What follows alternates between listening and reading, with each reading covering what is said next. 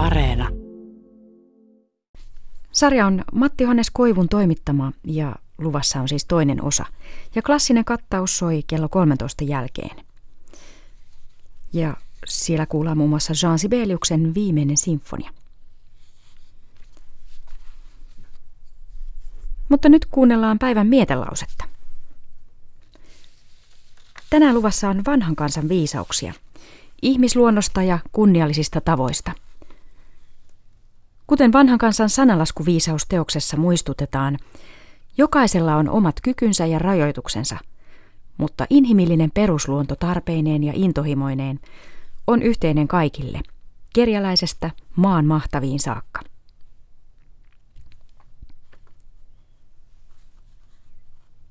Yhtä paljon mieltä on kiiskillä kuin valaskalallakin.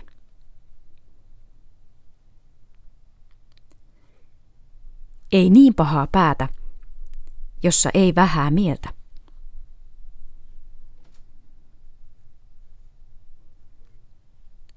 Tyynessä kala kutee.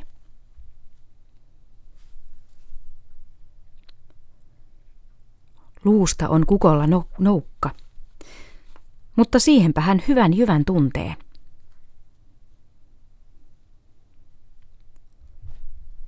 Varpunenkin taitaa teivastella.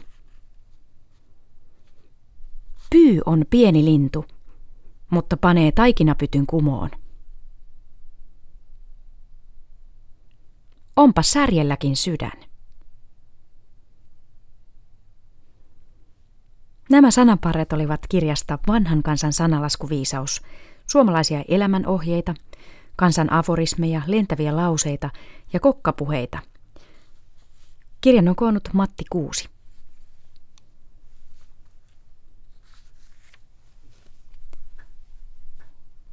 Pian kello on 12.